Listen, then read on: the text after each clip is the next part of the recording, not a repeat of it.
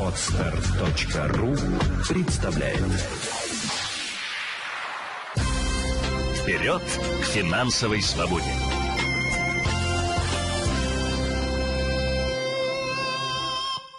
Здравствуйте, друзья! С вами Елена Феоктистова. Это подкасты «Вперед к финансовой свободе». Я начинаю серию э, подкастов к своему вебинару, который состоится 27 ноября в 8 часов вечера по Москве. Зарегистрироваться вы можете по ссылке в описании к этому аудио. Что нас ждет в 2019 году? Эм, я сегодня хотела бы поднять такую важную тему, как курс рубля, цены на недвижимость э, и другие товары, ну и, конечно, санкции в отношении нашей страны.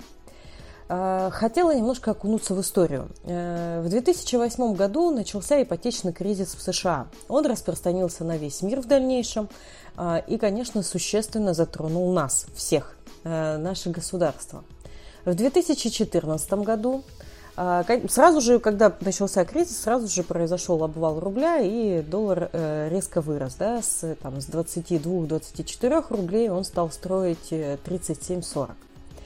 Э, а, в дальнейшем, э, в 2014 году, определенные события, которые произошли в нашей стране, повлияли на введение санкций в отношении нас, экономических отряда стран. А, что сразу произошло? Дело в том, что когда были введены санкции, сразу же произошел огромный вывод иностранных инвестиций из нашей страны, из различных наших отраслей. И как следствие, конечно же, наша валюта опять начала сильно падать и страдать. И уже мы с вами знаем о том, что с 30 э, рублей, там, с 35 она резко возросла до 60 э, в тот э, там, зимний, в те зимние вечера 2014 года даже дорастала до 80 и 90 рублей. Потом более или менее стабилизировалась до 57, а, но и в дальнейшем она ежегодно продолжала расти. Что будет сейчас с курсом рубля? Я, друзья, я, я думаю, что он будет продолжать, э, рубль будет продолжать падать. И это связано не только с тем, что будут введены дополнительные санкции в отношении нас, но это еще и связано с тем, что грядет очередной э, волна очередного кризиса, так называемого, так называемого отраслевого кризиса. Поверьте, я не пытаюсь вас напугать, я просто говорю о те вещи, которые озвучивают все практически аналитики а, любого издания, которое вы возьмете. Не только российских изданий, но и европейских и американских изданий. Все говорят о том, что кризис неизбежен. Ну, для них-то это новый кризис, а для нас-то это просто очередной очередная волна. Мы с вами, я убеждена, что и не выходили ни из какой стадии, э, не жили еще нормально. Мы как упали в восьмом году, так и продолжаем здесь плавать э, более или менее приспосабливаемся, стабилизируемся, начинаем жить в новых реалиях, а потом очередной наплыв э, на нас является. Ну так вот, и э, цель моя не испугать, цель моя вас э, предупредить. Если информирован, значит предупрежден. Я, конечно же, эту тему буду еще освещать на своем э, интернет-семинаре 27 ноября, и, конечно же, буду давать вам пошаговые инструкции, что делать и э, как действовать. Вместе с тем здесь, конечно же, добавлю.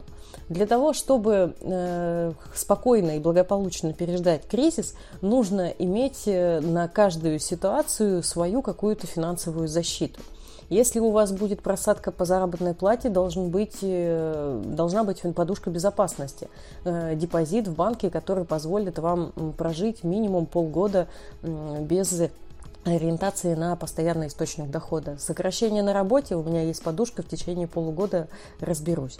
Если у вас есть кредиты, то подушка безопасности должна быть такого размера, чтобы она еще и покрывала ваши э, ваши э, кредитные обязательства и давала возможность еще и жить э, достаточно на качественном уровне. Ну, так скажем, без существенного падения качества.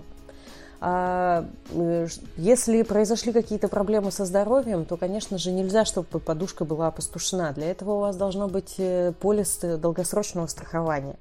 Опять же, об этом буду более подробно рассказывать на интернет-семинаре 27 ноября а, который позволит в случае неприятностей получить выплату от страховой компании и провести, компенсировать расходы на лечение и в случае чего даже э, провести реабилитацию на них.